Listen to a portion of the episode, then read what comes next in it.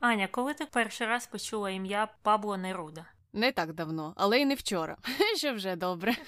Я про нього дещо знала до цього, ну, мабуть, декілька років назад. А, так? Не двадцять років тому? Ні, коли я була в школі, я про нього не чула. А як ти думаєш, чому ти не чула, так як він, як виявилося, являється одним з найвеличніших поетів ХХ століття? От і я не знаю, чому я про нього не чула. І ще в мене є таке питання, чому я з представників Центральної та Південної Америки чула тільки про Габріеля Гарсія Маркеса. Мені здається, що у нашій шкільній програмі дуже-дуже мало представлено саме поетів та письменників звідти. І це загадка для мене. Ну і так як в школі нам про нього не розповідали, вам про нього розкажемо ми.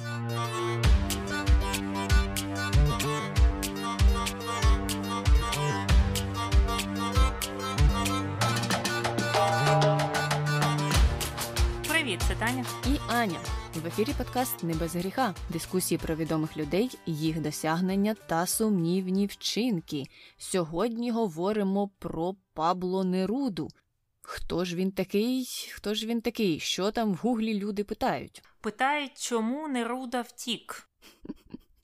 Він від бабці втік, і від дідуся втік, і від песика втік, і від котика втік. Втік, тому що його хтось наздоганяв, і дізнаємося, хто це у цьому випуску. Угу. І найцікавішим, як мені здалося, пошуком було те, що люди питали, коли я зустрів твою маму, Пабло Неруда. Пабло Неруда був персонажем цього серіалу. Я просто, чесно кажучи, не дивилася його. Він якось пройшов повз мене. Хоча я знаю, що він дуже-дуже популярний, але якось він мені тоді не зайшов. Це була така пародія на друзів, яка мені не дуже сподобалася. Я його також не дивилася. Я знаю акторів, які в ньому грають, але більш нічого про нього не знаю. Але я знайшла сцену, в якій згадується Пабло Неруда, і вона начебто людям дуже подобається, і начебто є дуже смішною, але через те, що я не знаю нічого іншого про цей серіал, я не знаю контексту, мені вона не здалася смішною. Але там дійсно є така сцена, я не пам'ятаю в якому сезоні, в якій серії, але вона там є, і Пабло Неруду там згадують, і згадують в дуже позитивних тонах, всім дуже подобається його поезія. Хм, ну про неї ми поговоримо. а, ну і останнє питання, таке масштабне. Хто такий Пабло Неруда? Розкажи.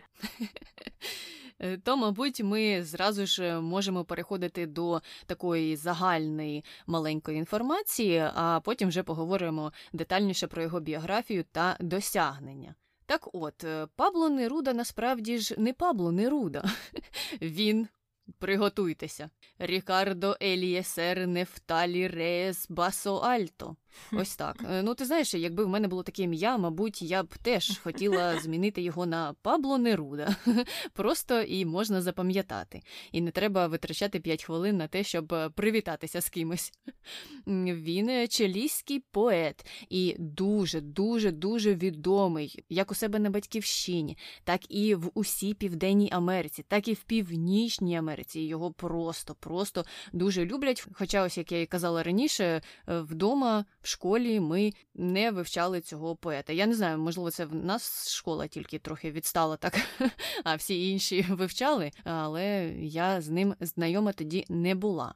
А крім того, що він був поетом, він також був і дипломатом, і політиком, і лауреатом Нобелівської премії з літератури. І він писав в різних стилях, такі сюрреалістичні вірші в нього були, також він історичні твори писав, якісь політичні маніфести, ух. І автобіографію навіть встиг видати за життя. І його вплив на письменників не тільки Південної Америки, а взагалі всього світу є дуже великим. Тобто, мені здається, Неруда в Чилі або в будь-якій іншій південноамериканській країні. Це як в нас Тарас Шевченко.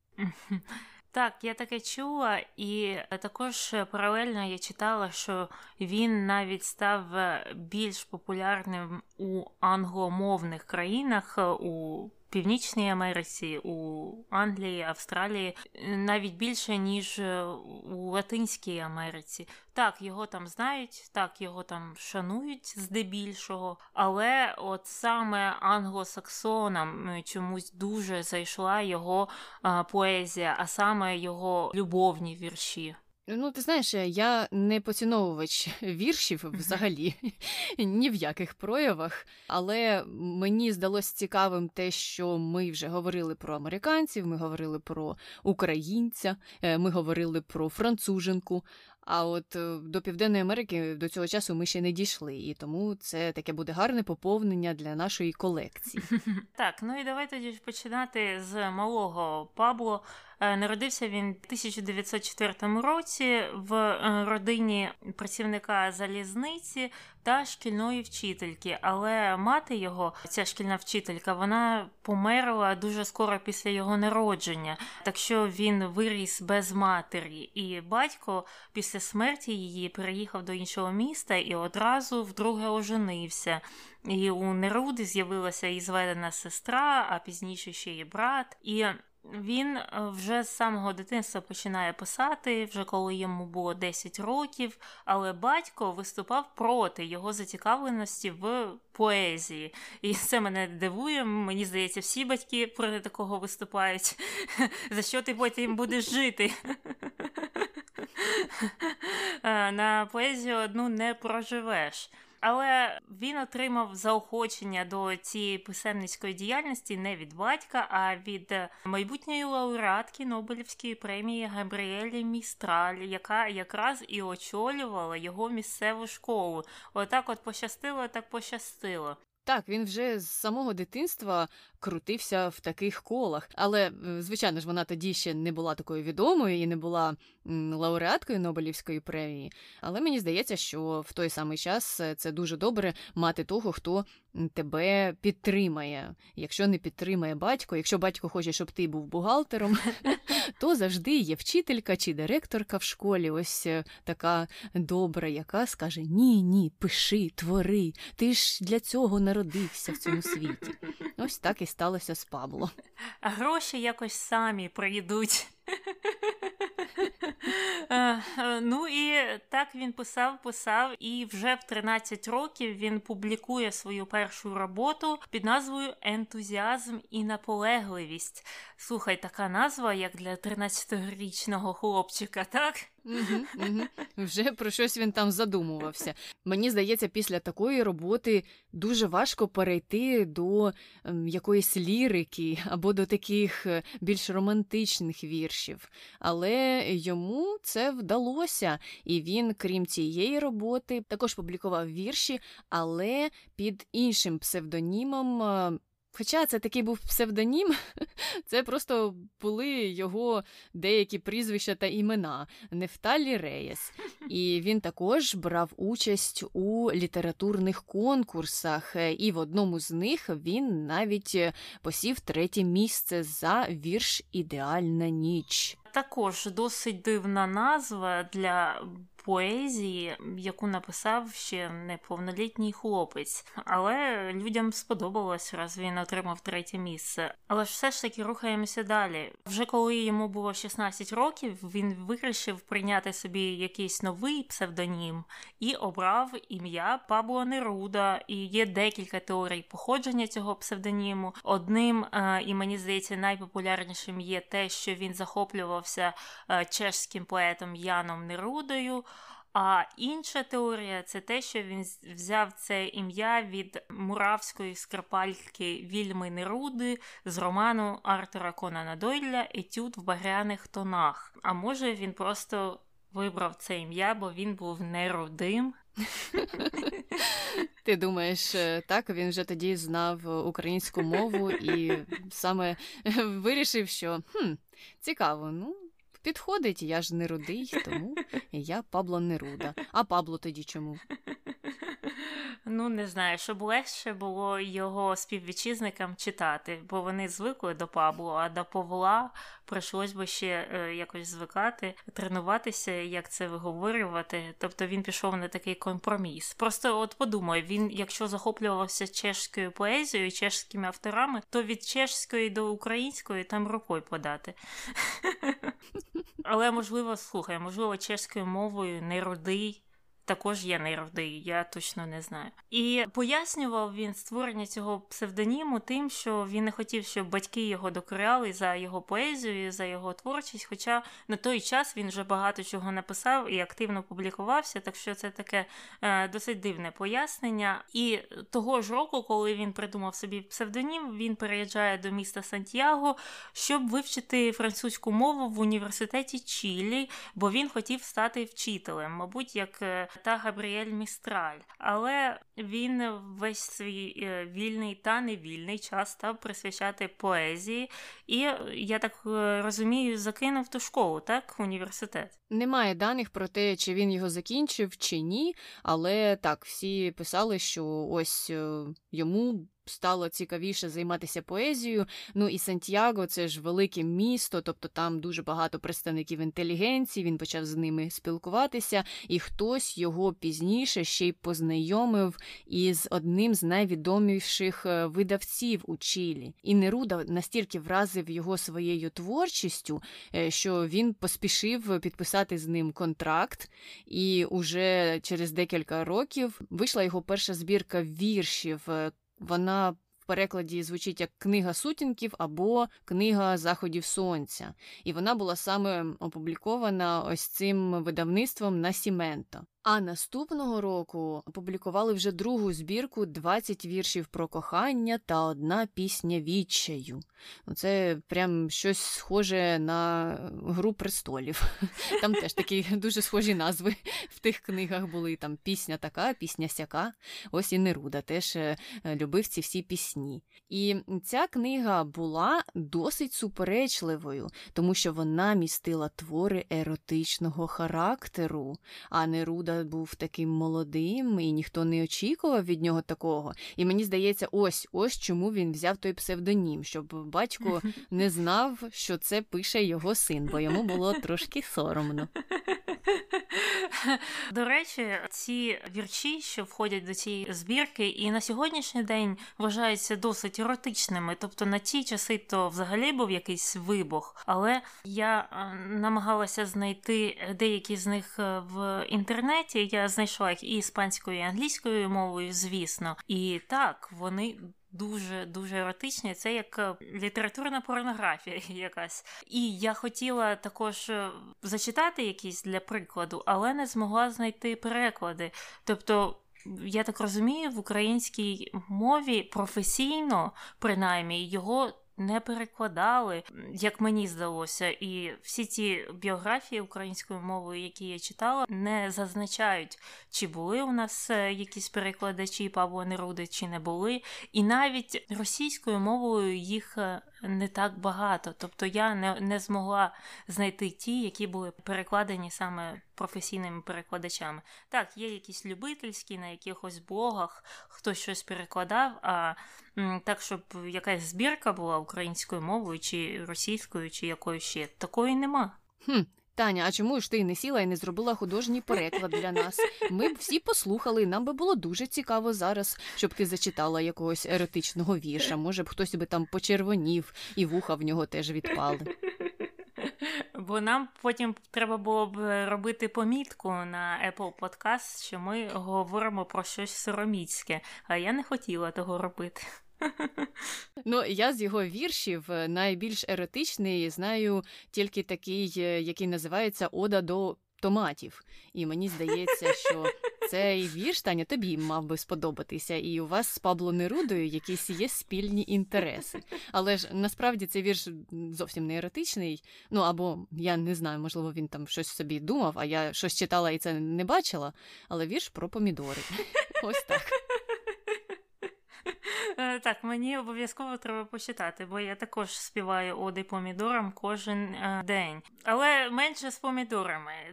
Ця збірка віршів стала найвідомішою його збіркою у світі, і до сих пір вона широко читається і викладається у багатьох університетах і навіть деяких школах. І, наскільки я розумію, школярі в США, вони також вивчають Пабло Неруду за шкільною програмою, що говорить, мені здається, про його популярність. І знову ж залишається питання, чого ми його не вивчали. Можливо, у нас люди більш консервативні і вважають, що вони надто еротичні, навіть ті вірші, що були про помідори.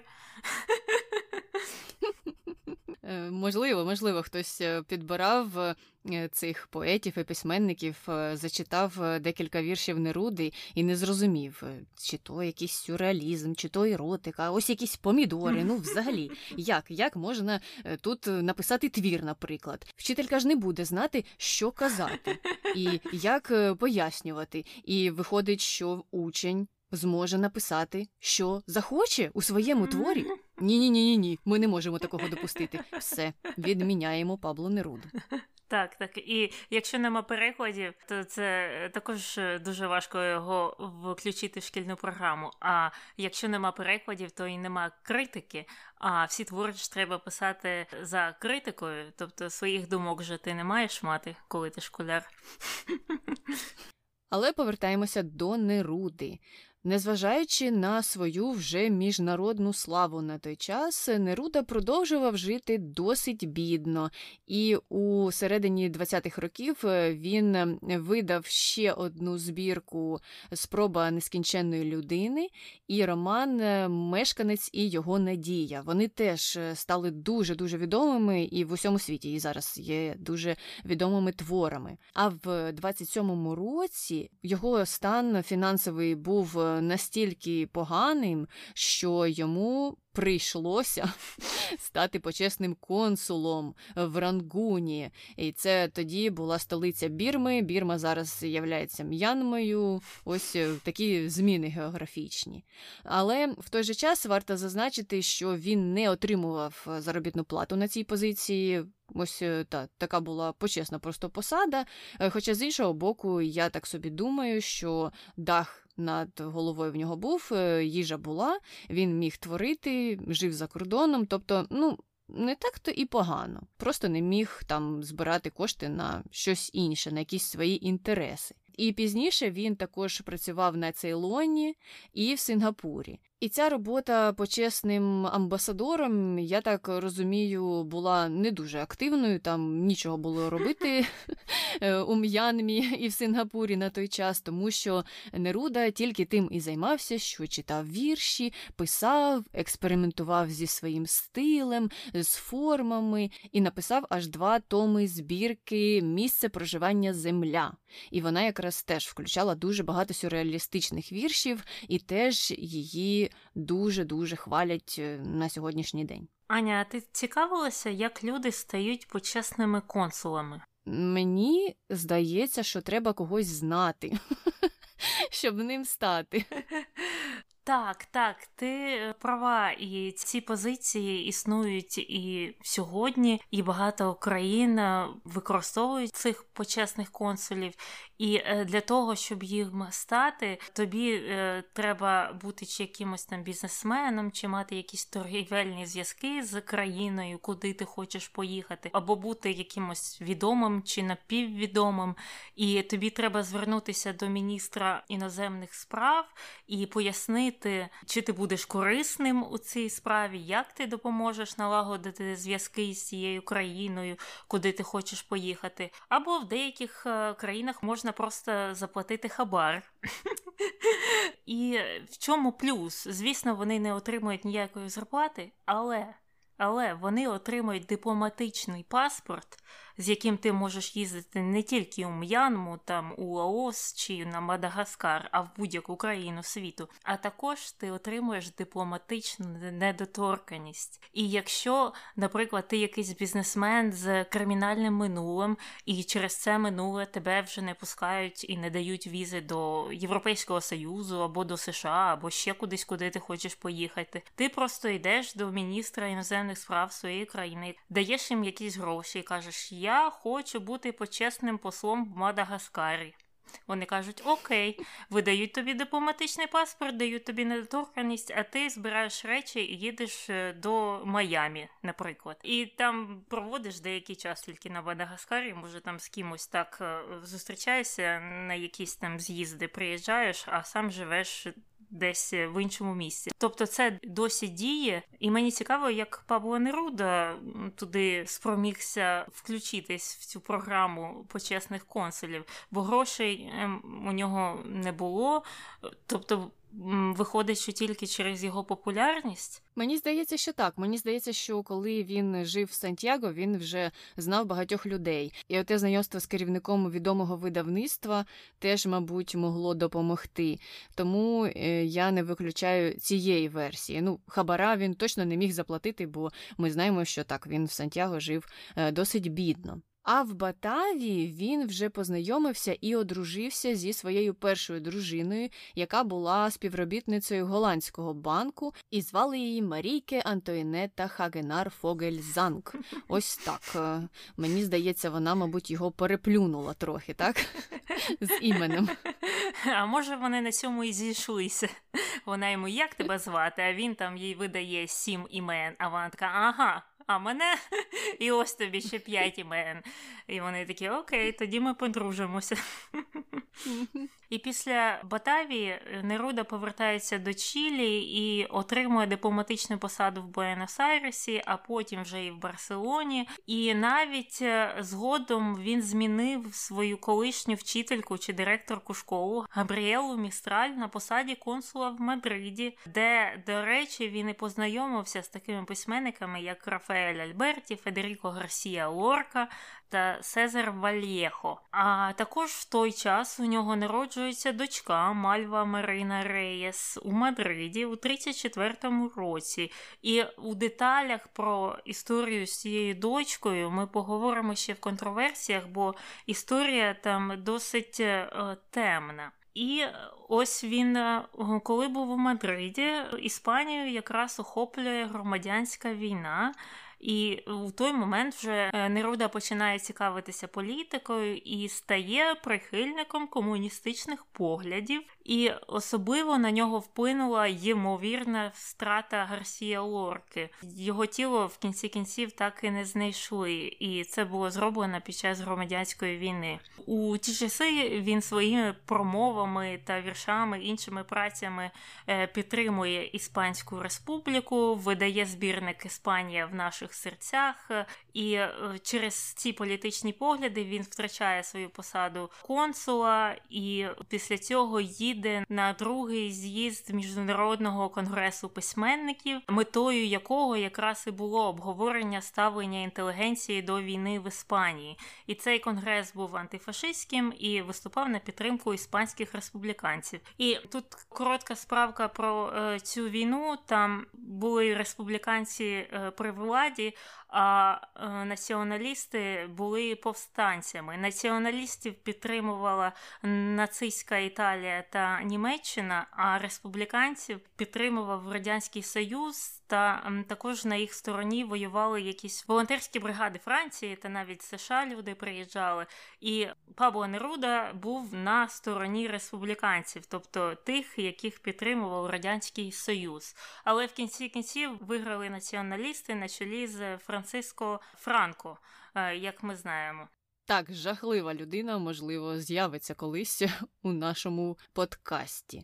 А тим часом в Чилі відбулись президентські вибори, і там переміг фаворит Неруди. І, звичайно ж, фаворит Неруди – це значить друг Неруди, це значить просування кар'єрною драбиною. І після його перемоги Неруда був призначений спеціальним консулом з питань іспанських емігрантів в Парижі. Тобто після цієї війни в Іспанії багато людей переїхало в Францію, і там вони жили на спеціальних територіях для біженців, а Неруда займався їх переселенням у Чилі. І якраз тоді він і відповідав за найблагороднішу місію, як він її назвав, це перевезення двох тисяч іспанських біженців до Чилі. І саме в той період почалися труднощі у родинному житті Неруди, його шлюб розпався в кінці кінців, а документ про розлучення він отримав аж у сорок третьому році, коли був вже в Мексиці, і тоді його дружина переїхала до Нідерландів з їх дочкою, а він їх більше ніколи не бачив, ніколи з ними не спілкувався і не мав нічого спільного з ними. Але не сумував Неруда, він залишив дружину і почав жити з Делією Дель-Каріл у Франції спочатку, а незабаром після розлучення одружився з нею. Однак той шлюб не був визнаний дійсним, тому що те розлучення, я так розумію, було теж визнано незаконним, тому що їх розлучили на території Мексики, а вони там шлюб не брали. Тому це як все не співпадало. І в кінці кінців Неруда жив з тією Делією просто як в цивільному шлюбі наче. Так, а вже трохи згодом, живучи у Мексико-Сіті, коли він ще там був генеральним консулом, він дізнається, що його дочка Мальва померла у віці восьми років в окупованих нацистами Нідерландах. І нагадуємо, він дочку цю вже не бачив майже з народження. І також там на посту консула у Мексиці він допомагає видати чилійську візу для мексиканського художника Давида Альфаро Сікейроса, якого звинуватили в тому, що він хотів вбити Троцького. І Неруді вдалося його визволити з Мексики, переправити у Чилі. І таким чином Сікейроса не вдалося там осудити чи вияснити, чи він був пов'язаний з спробою вбити Троцького чи не був, він просто зник звідти. І через це Пабло Неруду дуже сильно критикували, але він це відкидував, посилаючись на те, що люди просто шукають якісь сенсації, і вони просто хочуть мене за щось поненавидіти. Але сам він до кінця життя дуже пишався цією подією, тим, що йому вдалося от врятувати цього художника, який начебто хотів вбити Троцького. І саме через те, що він його вивіз, це не могли ніяк розслідувати. Тобто він поставив на стоп розслідування такої величини. І чому він це зробив? Про це ми також поговоримо в контроверсіях. Але ж з іншого боку, здавалось би, він був таким прихильником комуністів, ну а Троцький – це ж один із засновників цього руху в Росії. Не знаю, я розумію, я розумію, що Троцького потім трошки так поперли звідти, але ж за ідею, за ідею можна було вже ж і не чіпати його, чи не займатися цими всілякими мутними справами. Але Неруда вирішив зробити інакше. І, так, ти правильно сказала, потім дізнаємося, чому. У сорок третьому році він повертається до Чилі, а потім їде до Перу, де, звичайно ж, звичайно ж, що ще робити? Їхати на Мачу-Пікчу. І там йому дуже сподобалось настільки, що він написав вірш «Висоти Мачу-Пікчу», в якому висловив свою повагу досягненням цієї цивілізації, але також і згадав, що вона була побудована на кістках, на рабській праці, і цей вірш дуже-дуже оцінили, сказали, що це просто шедевр і дуже сильний політичний твір, оскільки він підіймає ось ці питання. Ну, бачиш, теж відзначився ще й в Перу. Водночас любов до комунізму нікуди не зникла. Неруда дуже-дуже захоплювався Радянським Союзом і тим, що ж там за події відбувається, і Сталін був його кумиром, і йому подобалося, як він себе поводив в часи війни, і він навіть написав декілька віршів про любов до Сталінграду. Ось так. І вже в сорок п'ятому році Неруду обирають сенатором північних провінцій Чилі, і через декілька місяців він офіційно вступає до Комуністичної партії Чилі, звісно. І наступного року у президенти від радикальної партії іде Габріель Гонсалес Відело, і він просить Неруду виступити керівником його передвиборчої кампанії. А Відело підтримували також ліві партії, і, мабуть, через це Неруда і згодився на цю позицію і дуже гаряче агітував від імені цього кандидата. Відело виграв. Але вже коли він займав посаду президента, він раптом виступив проти комуністичної партії і також видав закон про захист демократії. Тобто так от Неруду трохи нагнули. Він так гаряче агітував, агітував, а потім Відело начебто його і зрадив. Або, я не знаю, може Неруда думав, що всі ліві погляди однакові, всі вони комуністичні. Я не знаю, що він собі думав, але мені здалося, що Відело так трохи працював під прикриттям, тому що, так, звичайно, всі ліві погляди не однакові, але ж його підтримувала комуністична партія і його підтримували радикали, тобто він настільки втерся їм в довіру, що вони не підозрювали, що він там насправді ледь не центрист, що ж може бути гірше, та ще й закон про захист демократії видасть. О Боже, о Боже, ми підемо шляхом Європи і загниємо.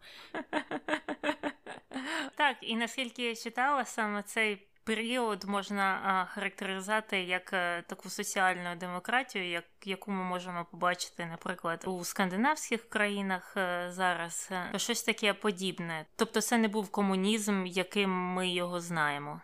Однак справи Неруди, як ми бачимо, пішли трошки так вниз. То був послом і консулом, і все так було добре, а тепер не за того кандидата взявся, а він ще й обернувся спиною до нього. І пізніше також придушив страйк шахтарів, який якраз і організували комуністи. Там у сорок сьомому році відбувалося якесь велике страйкування, і цих страйкуючих тоді посадили до в'язниці, а також до концентраційних таборів. І Неруда став дуже сильно критикувати президента, він виступив з промовою в Сенаті, і в ході цієї промови він зачитав імена шахтарів і їх сімей, ось тих, які постраждали начебто від рук влади. І, звичайно ж, через кілька тижнів після цього виступу його почали переслідувати і, мабуть, хотіли ув'язнити. Неруда став переховуватися, і він переховувався дуже довго, більш ніж рік, у будинках своїх шанувальників, знайомих, там жив десь під землею в якихось печерах. Тим часом його усунули вже з посади, а сама комуністична партія була заборонена у сорок восьмому році. І у сорок дев'ятому Неруда втік до Аргентини горами. І там, або і не тільки там, він уже провів три роки у вигнанні. Ось якраз вам і пояснення, чому Неруда втік. Так, і події цієї втечі якраз описуються у фільмі «Неруда» дві тисячі чотирнадцятого року випуску. Так що, якщо хтось зацікавлений, можете подивитися. А у Аргентині Неруда оселився в Буенос-Айресі, але йому там не сиділося, він хотів подорожувати, а через те, що його хочуть заарештувати в Чилі, він це робити не зміг, тому він скористався схожістю зі своїм другом, використав його паспорт, щоб поїхати до Європи, а Пабло Пікасо його там прийняв у Парижі. Але в той же час чилійський уряд заперечував, що ні-ні-ні, то не Неруда у Парижі, він не міг так просто втекти з країни, щоб ми його не помітили. І так протягом декількох років він подорожує Європою, а також їздив у інші країни – Індію, Китай, Шрі-Ланку і, звісно ж, Радянський Союз. Мрія, мрія Пабло Неруди. І вже в сорок дев'ятому році він прибуває до Мексики і був змушений залишитись там надовше через те, що він захворів. А для догляду за ним найняли чилійську співачку Матільду Урутію, і у них завівся роман. І через декілька років він на ній вирішив оженитися. І таким чином Урутія вже супроводжувала його в майбутніх подорожах під час вигнання. Ну, ти знаєш, таке вигнання, ось так почитаєш, в Парижі, в Китаї, на Шрі-Ланці був, їздив, все бачив і, мабуть, постійно плакав, постійно в нього так сльоза текла по щоці. Він так сумував за своїм рідним Сантьяго, або де він тоді жив, в Чилі. Ну, не знаю, так трошки звучить, наче йому було досить весело, і він там... просто викреслював ті країни зі свого списку і потрапив ще й до Радянського Союзу. А що ж може бути краще? І було йому дуже добре. Ну і подумай, за які гроші. Ну, для цього ж потрібні гроші, щоб все їздити, якось себе підтримувати. А у нього був такий стиль життя, що він любив так жити на широку ногу. І хтось же це фінансував? Ну, добре мати гарних друзів, що я можу ще сказати? Коли твій друг Пабло Пікассо, то, мабуть, ти можеш не переживати, де тобі зупинитися. Він же тобі організує якусь квартиру в Парижі. Ось, будь ласка. Але ми повертаємося до Чилі. У п'ятдесят другому році уряд ось того Відели, якого обрали з допомогою Неруди, був ослаблений, тому що там сталися якісь корупційні скандали. І тоді соціалістична партія Чилі висунула кандидатуру Сальвадора Альєнде. І теж попросила підтримки Неруди. У Неруди таке дежавю, мабуть, сталося трохи. Але він погодився, і він повернувся в Чилі в серпні того ж року, а уже в п'ятдесят п'ятому з нього зняли всі звинувачення, і це дозволило йому знову подорожувати, але... дозволило подорожувати. Він і так подорожував з допомогою паспорта свого друга. Він не страждав. Він був у стількох країнах за цей період, у скількох багато людей не буває за період всього свого життя. Так, але він після цих всіх подорожей вирішив осісти у Чилі і тільки декілька раз потім їздив до Франції в якості амбасадора президента Чилі. У п'ятдесяті Неруда вже користується всесвітньою славою як поет. Його книги перекладаються практично на всі основні мови світу. На неосновні вони не перекладаються, як ми вже згадували раніше. А сам Неруда паралельно енергійно засуджує США під час кубинської ракетної кризи у шістдесятих, а пізніше вже за участь у війні США у В'єтнамі. Радянський Союз він не засуджує за ті ж самі конфлікти. Ні-ні-ні. Радянський Союз там робить все найкраще. Це найкраща країна в світі. Але в той самий час він і не цурається їхати до США, наприклад. Про це ми теж поговоримо. В той же час його дуже не любила опозиція, він був їх мішенню постійно, і, наприклад, Конгрес за культурну свободу, а це була така антикомуністична організація, розповсюджував матеріали про його причетність до нападу Троцького, і тоді ця справа набула другого такого розголосу, другої хвилі, і дуже не сподобалася Неруді, він вважав, що знову-знову ці хейтери повилазили, їм не сидиться. І ці повідомлення дуже активізувалися, коли Неруда вперше став номінантом Нобелівської премії шістдесят четвертого року, і її тоді присудили Жану Полю Сартру. А той її відхилив, до речі. Сказав, не треба мені ваша премія.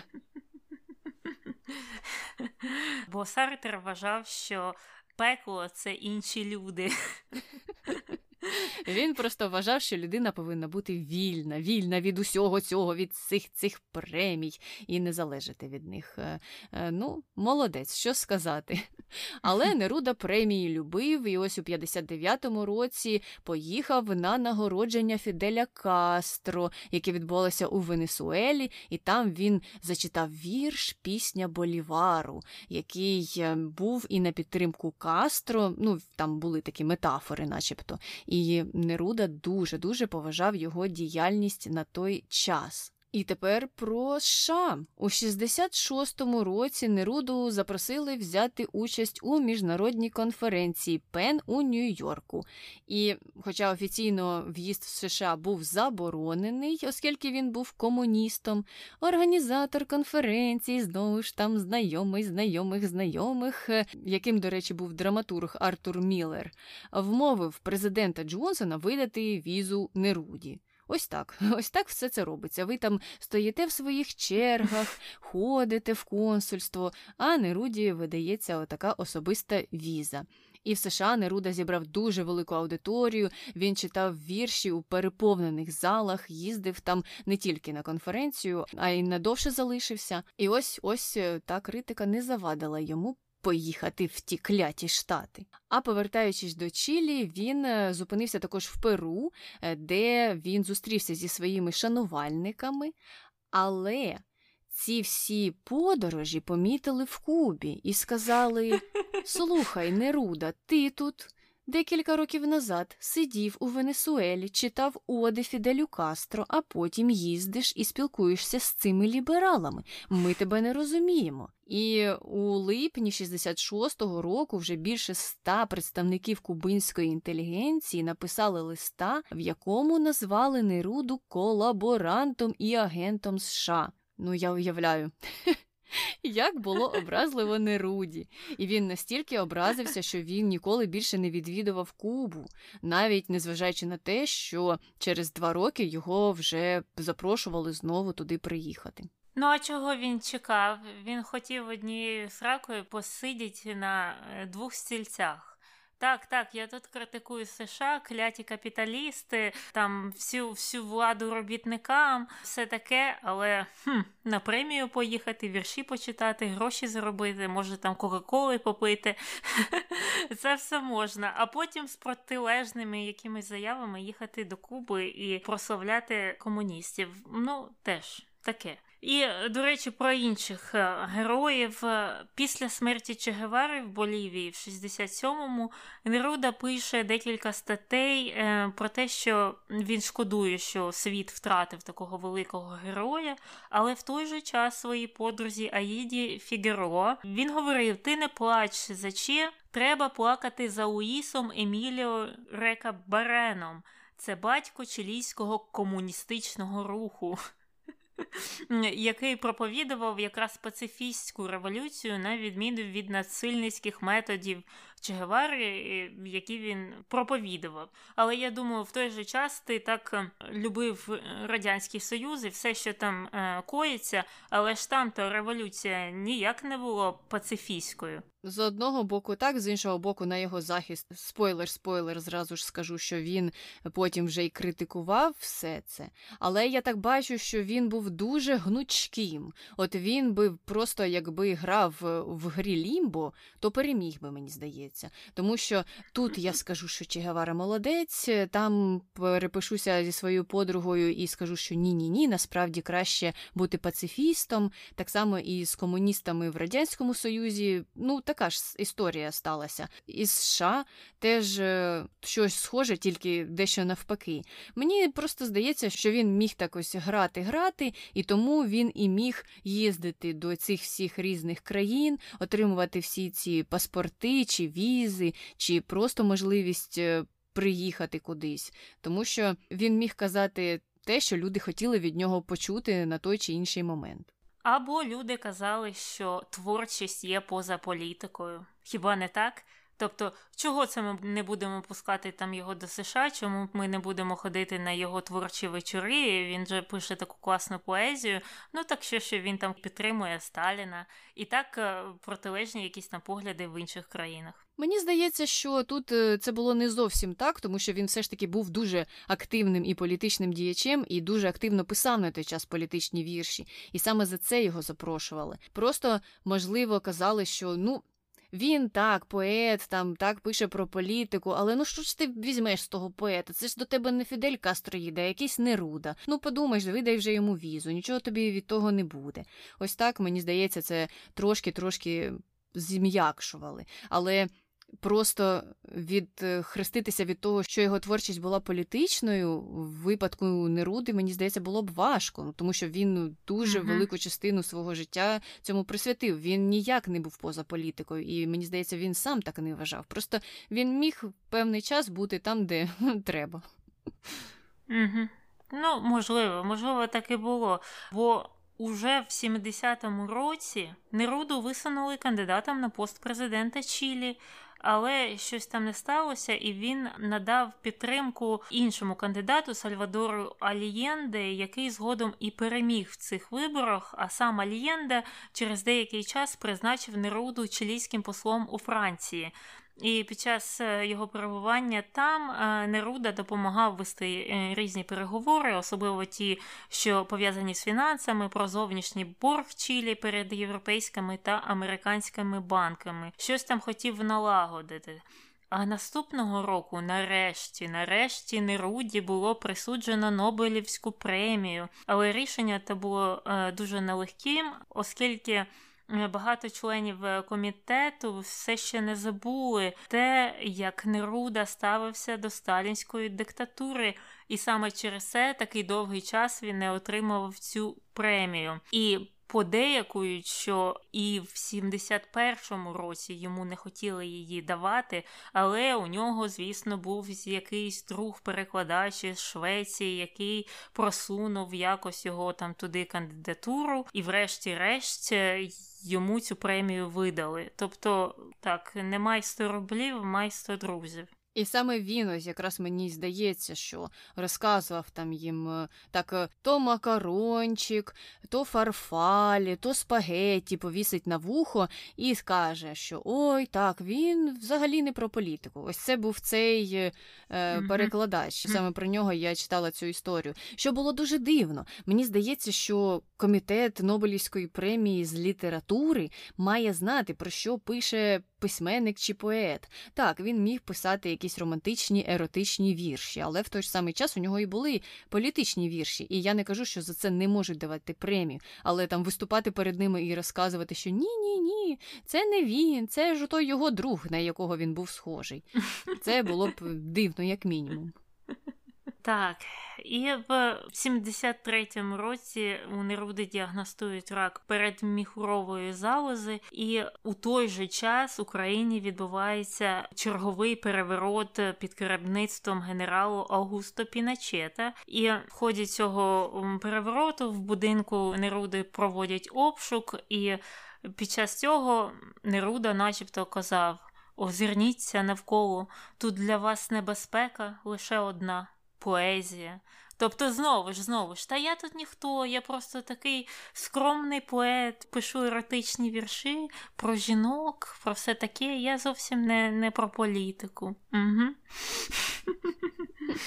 Ну, і невдовзі після цього у вересні сімдесят третього Неруда помирає, начебто від зупинки серця. Але у деталях ми про це також поговоримо у розділі конспірології. А вже по смерті Неруди виходять його спогади під назвою «Зізнаюся, що я жив», і там він описує останні дні свого життя, і також там включений фрагмент, де він описує смерть Сальвадора Альєнде, ну, того президента, якого вбили під час штурму палацу. Піночет його вбив. І згодом ще його жінка пише мемуари під назвою «Моє життя з Нерудою», які були опубліковані вже в вісімдесят шостому році. А трохи пізніше, а точніше набагато пізніше, у дві тисячі третьому році, через тридцять років після його смерті, видають антологію всіх його віршів під назвою «Поезія Пабло Неруди». І також кінематограф не обійшов Неруду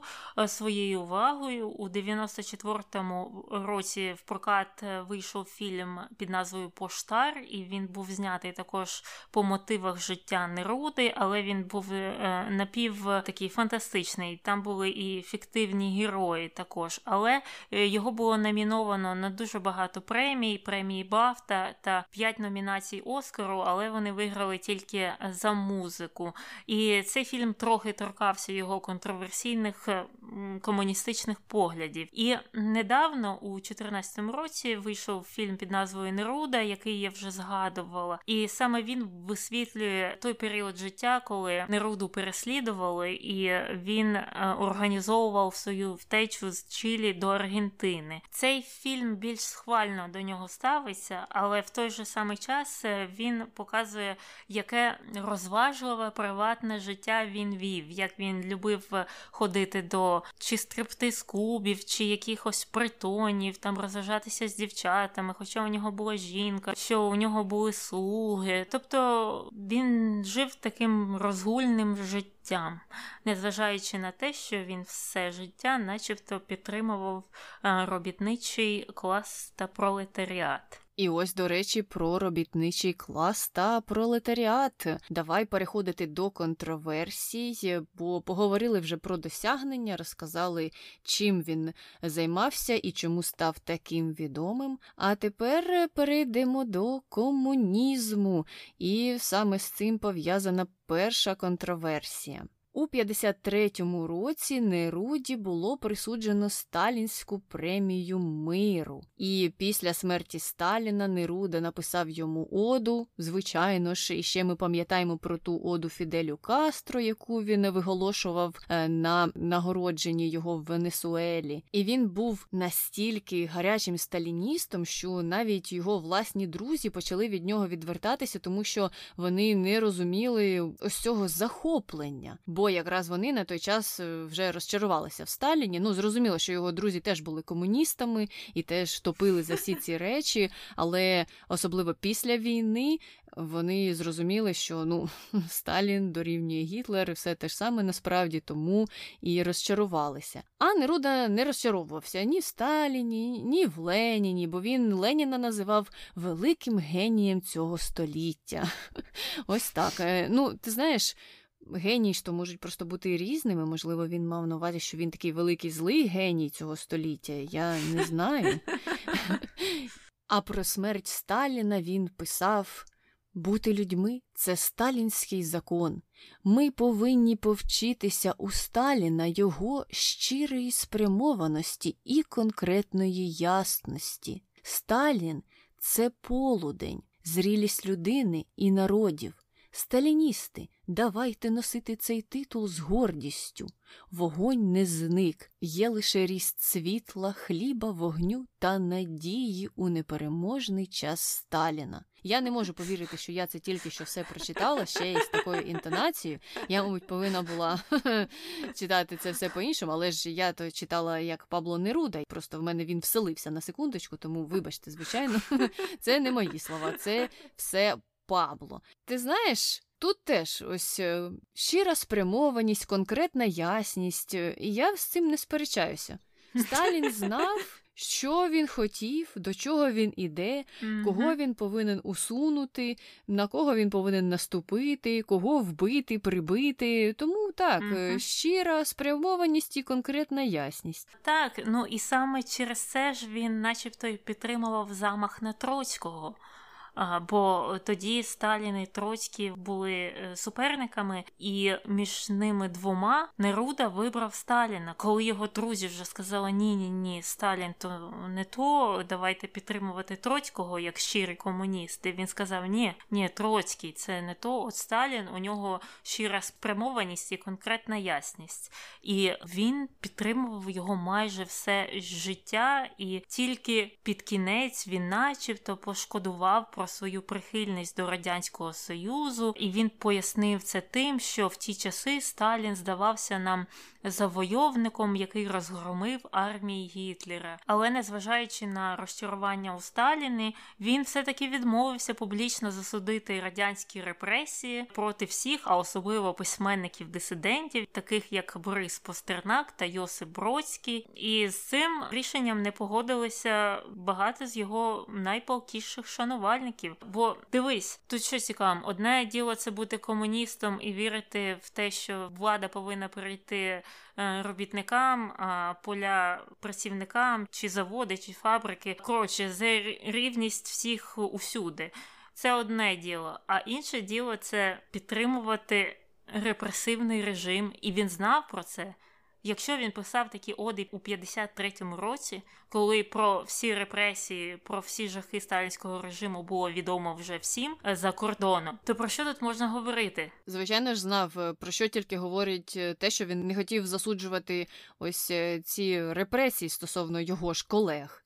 І він не думав, не міг ніяк перевести це все на своє життя. У нього ж також були проблеми із владою в своїй країні. Ну, як би там uh-huh. в них uh-huh. справи не складалися, хто б там не був винуватий, хто б там не був правий, але у нього були такі проблеми. І ось він не міг провести паралель, він вважав, та ні, ні, звичайно ж, вони якісь, мабуть, не такі. Сталін знає, що він робить. Ну, я просто не можу собі уявити, що він тоді думав. І насправді, що він думав вже тоді, коли він критикував Сталіна, але все ж таки не до кінця. Так, mm-hmm. я розкаююся, але не до кінця. А чому не до кінця? Ось що? Що завадило сказати, що так, він і діячів культури репресував? Mm-hmm. Мені тоді ж цікаво, за що він його критикував. Угу. Я, до речі, вирішила почитати про цю сталінську премію миру, і що це таке, і кому її давали.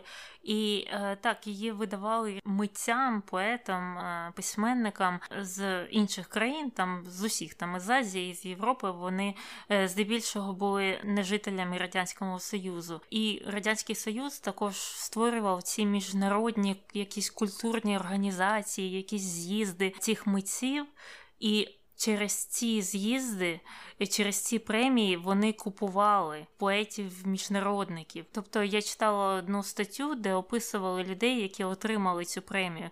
Що так, це вони в юному віці на початку свого життя проявляли якісь таланти до там поезії, чи малювання, чи чим вони там займалися. Але потім, як тільки вони зв'язалися з Радянським Союзом, чи отримали цю премію, чи якось вони були поєднані з цим режимом, їх творчість одразу падала на нуль.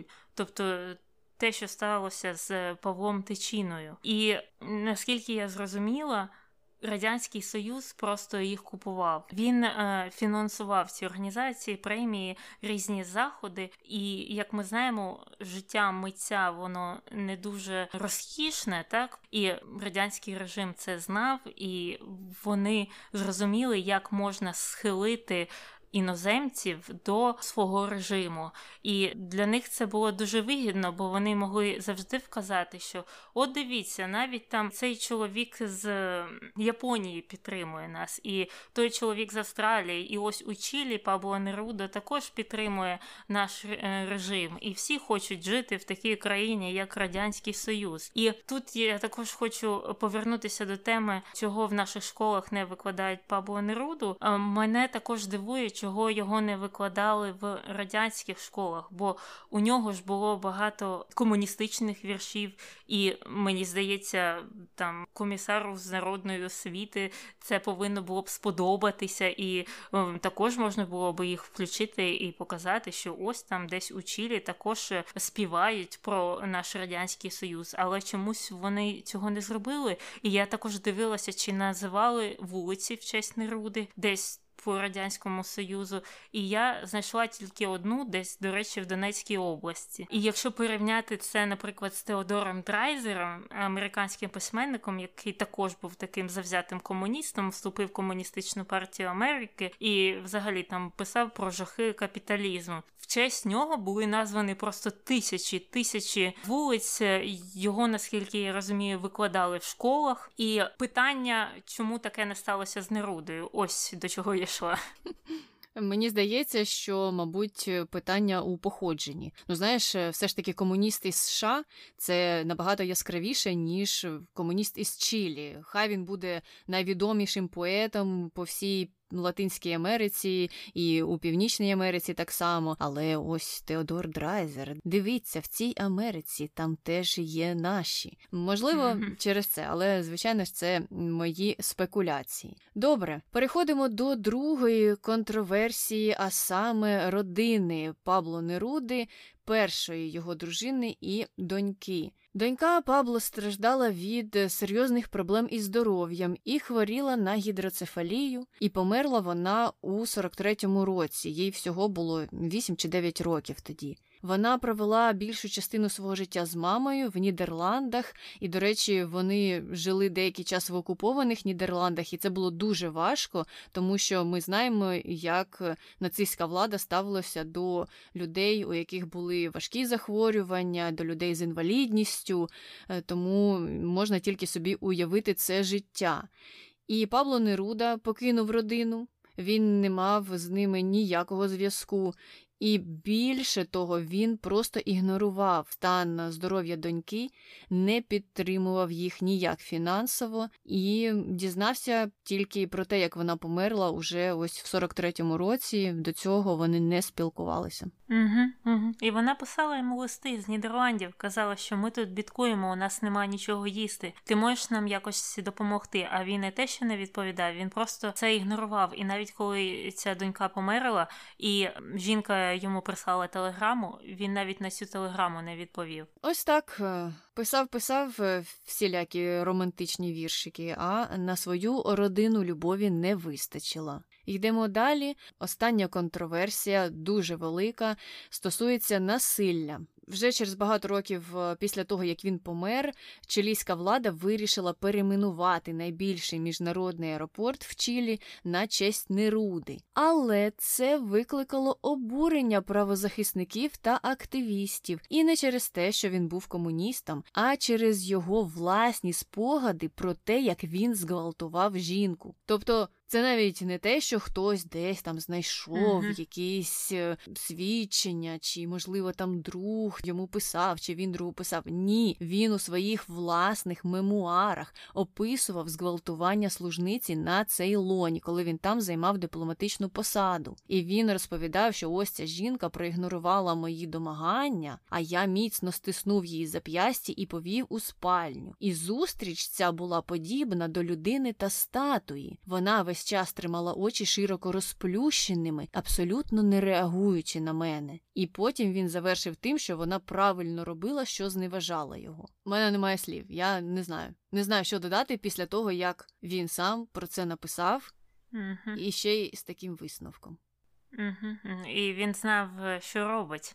Тобто, коли він це писав, що правильно робила, що зневажала мене, він знав, що він робить, що вона в ньому не зацікавлена. І, до речі, ця жінка насправді існувала. Якщо ще хтось сумнівається, що, може бути, це він так придумав таку історію, це така фантазія у нього була, і він просто вирішив описати якесь зґвалтування з якоїсь причини. Ні, ні, у нього дійсно була ця служниця на Цейлоні, і він її зґвалтував, так, а потім цим пишався у своїх спогадах, і якось так виходить. Виходить якось так. Але, наскільки мені відомо, цей аеропорт не перейменували в його честь. Я не знаю, що там, чи на це повпливала саме ця історія, але поки що, по-моєму, він просто так і залишився під тим іменем, під яким був раніше. Це всі контроверсії, або найважливіші, такі найосновніші, які трапилися в житті Пабло Неруди, і мені здається, що тут, звичайно, достатньо інформації для того, щоб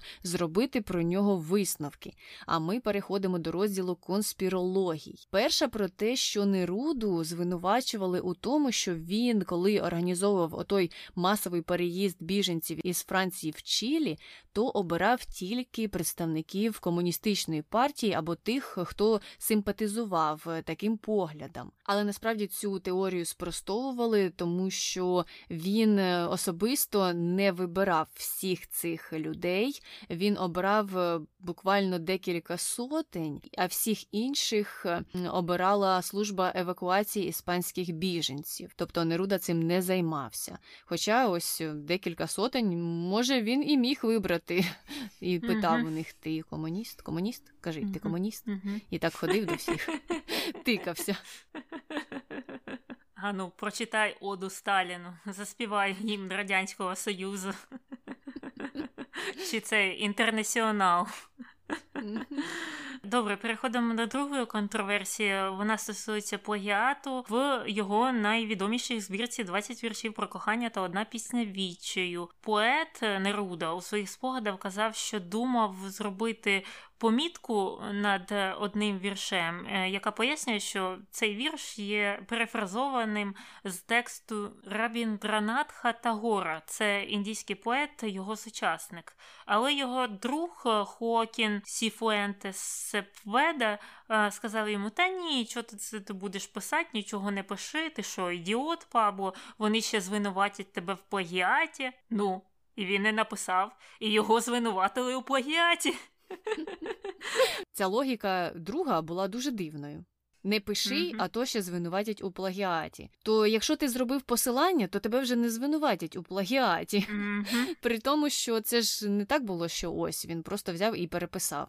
Він якось там надихався, мабуть, звичайно ж, були якісь перегукування, але ось саме тому, що він і не написав, що ось, дивіться, я mm-hmm. надихався Рабіндранатом Тагором. Звичайно, очевидно, що його і звинуватили в плагіаті. Так, і він це досить швидко зрозумів, тому у другому виданні цієї ж збірки в Буенос-Айресі вже було включено це пояснення, і там було написано, що так, це перефразований вірш з творчості Тагора. Тобто він виправився, навчився на своїх помилках, якщо так можна сказати. Угу.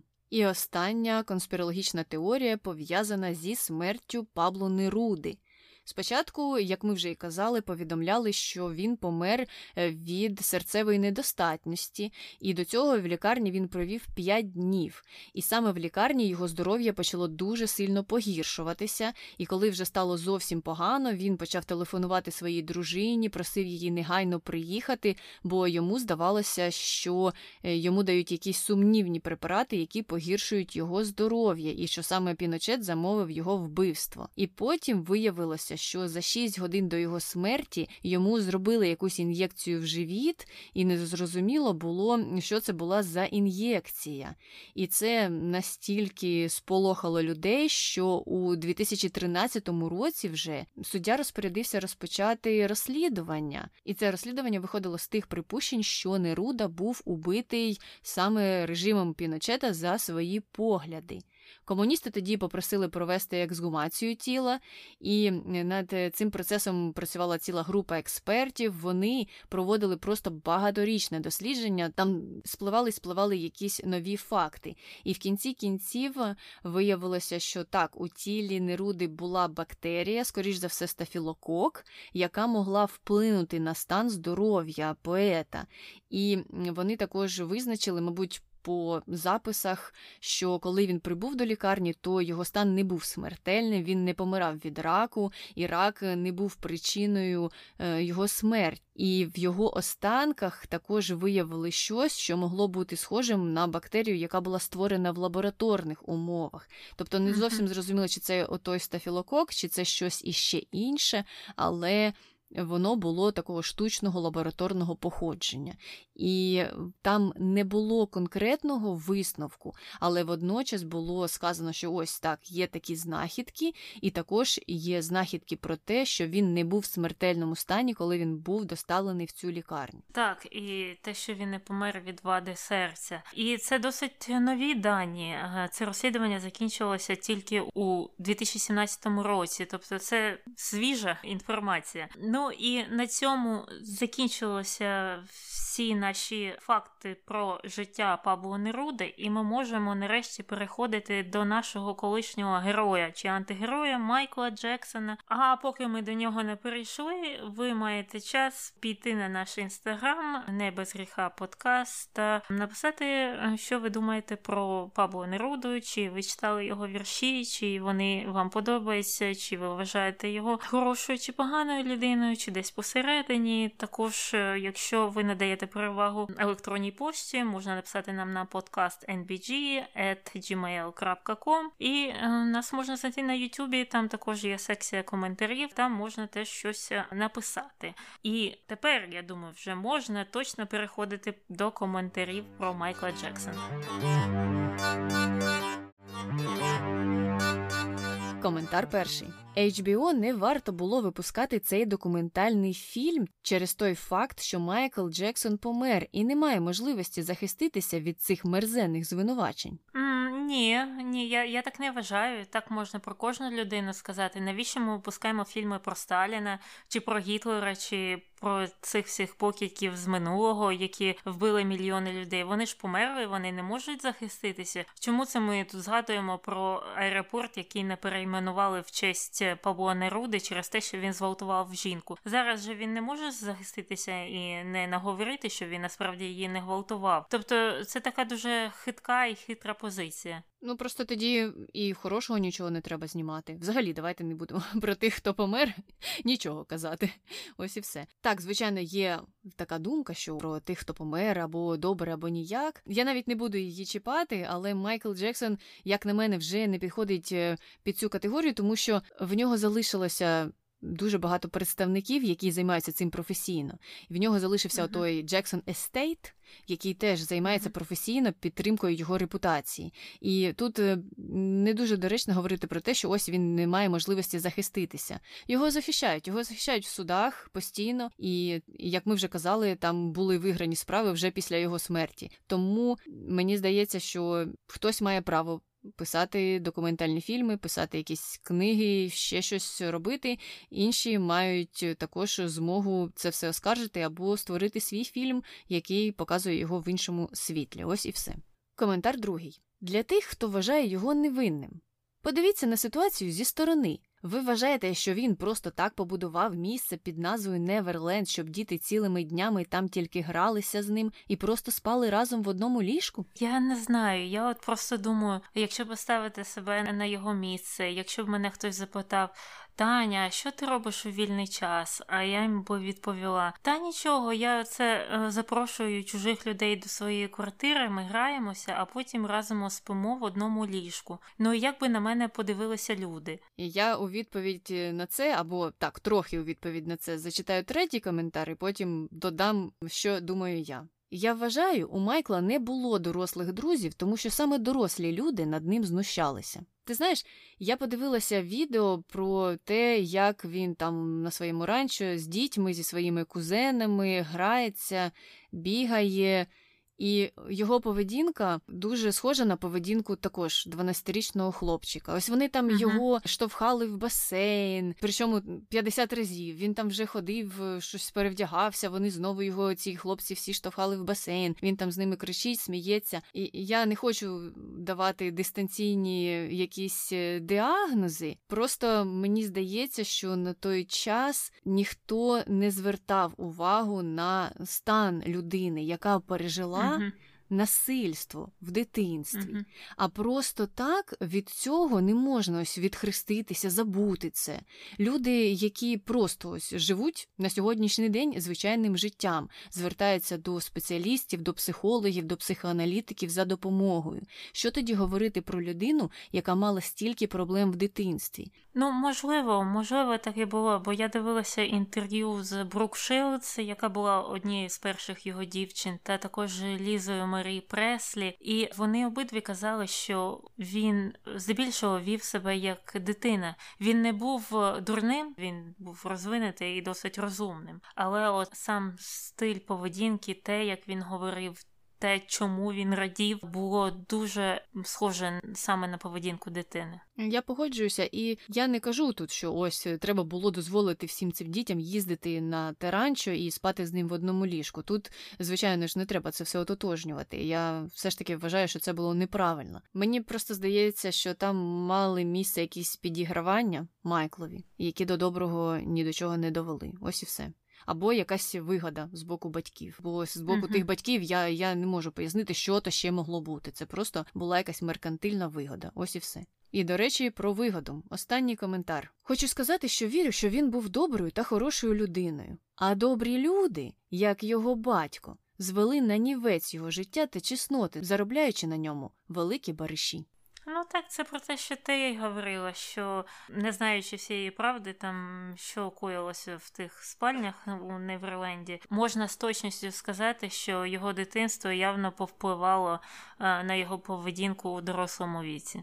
Так, і, звичайно ж, це було жахливе дитинство Майкла Джексона. Але рубрики є рубриками, і нам треба переходити до хрінометру. Що ти, Таня, ставиш Майклові? Я, мабуть, поставлю йому шість хренів. Звісно, ми не можемо е, перевірити всю інформацію, ми не знаємо, що з того, що говорять люди, є е, правдивим, але ми точно знаємо, що правдивим є те, що він спав в одному ліжку з тими дітьми. Я не вважаю це за нормальне, і тому... Тому така оцінка шість хренів. Я погоджуюся, я поставила навіть шість з половиною. Саме через це. І тут, звичайно, можна там казати, що ой, ну, можливо, якісь проблеми були зі здоров'ям, можливо, він не розумів, що робить. Сталося, що сталося. І mm-hmm. тут теж я не можу казати, що ой, хтось не додивився, хтось не догледів, тому що він вважався сам собі хазяїном. Він вважався людиною з повними правами, з можливостями, з обов'язками, з усім. Тому від нього ми і вимагаємо все те ж саме, що б я вимагала від будь-кого, там, від Тані, від будь-кого іншого. Ось тільки через це. Інше питання вже, що так, на якому рівні на той час була психологічна, психіатрична підтримка взагалі, наскільки людям було все одно або не все одно до нього. Це вже проблеми і питання тих людей. І, до речі, травень, я не знаю, як по всьому світу, але тут в США це місяць ментального здоров'я. Тому займайтеся своїм ментальним здоров'ям, будь ласка, і не забувайте, що ментальне здоров'я важливо так само, як і фізичне. Наші слухачі недалеко від нас відійшли, вони вирішили поставити йому п'ятірку, теж були досить різкі погляди, були ті, хто не вважає його поганою людиною, тому зупинилися посередині.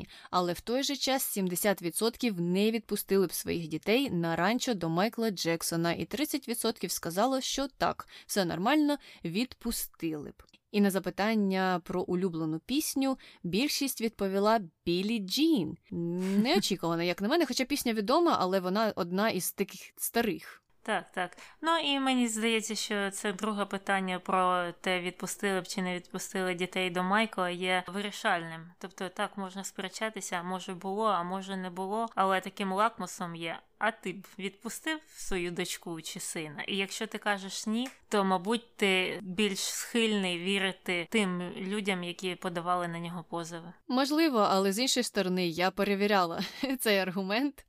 Я запитала у своєї сестри, і вона не поставила б дуже високу оцінку цим контроверсіям. Тобто вона більше схильна вважати, що у Майкла було ось погане дитинство і... одне за інше зачепилося, і ось до чого призвело. Тобто він більше жертва в цій ситуації. Але в той самий час uh-huh. вона і сказала, що ні, я б не відпустила. І коли я їй на це вказала, ось так, як ти тільки що, uh-huh. то вона мені відповіла, я б своїх дітей нікуди б не відпустила. Ось так. Ну, може, може і так, може і так. Ну, добре, нарешті ми закінчили з цим подкастом. Пишіть нам кудись, а ми будемо прощатися. З вами була Таня. І Аня. Почуємося. Бувай.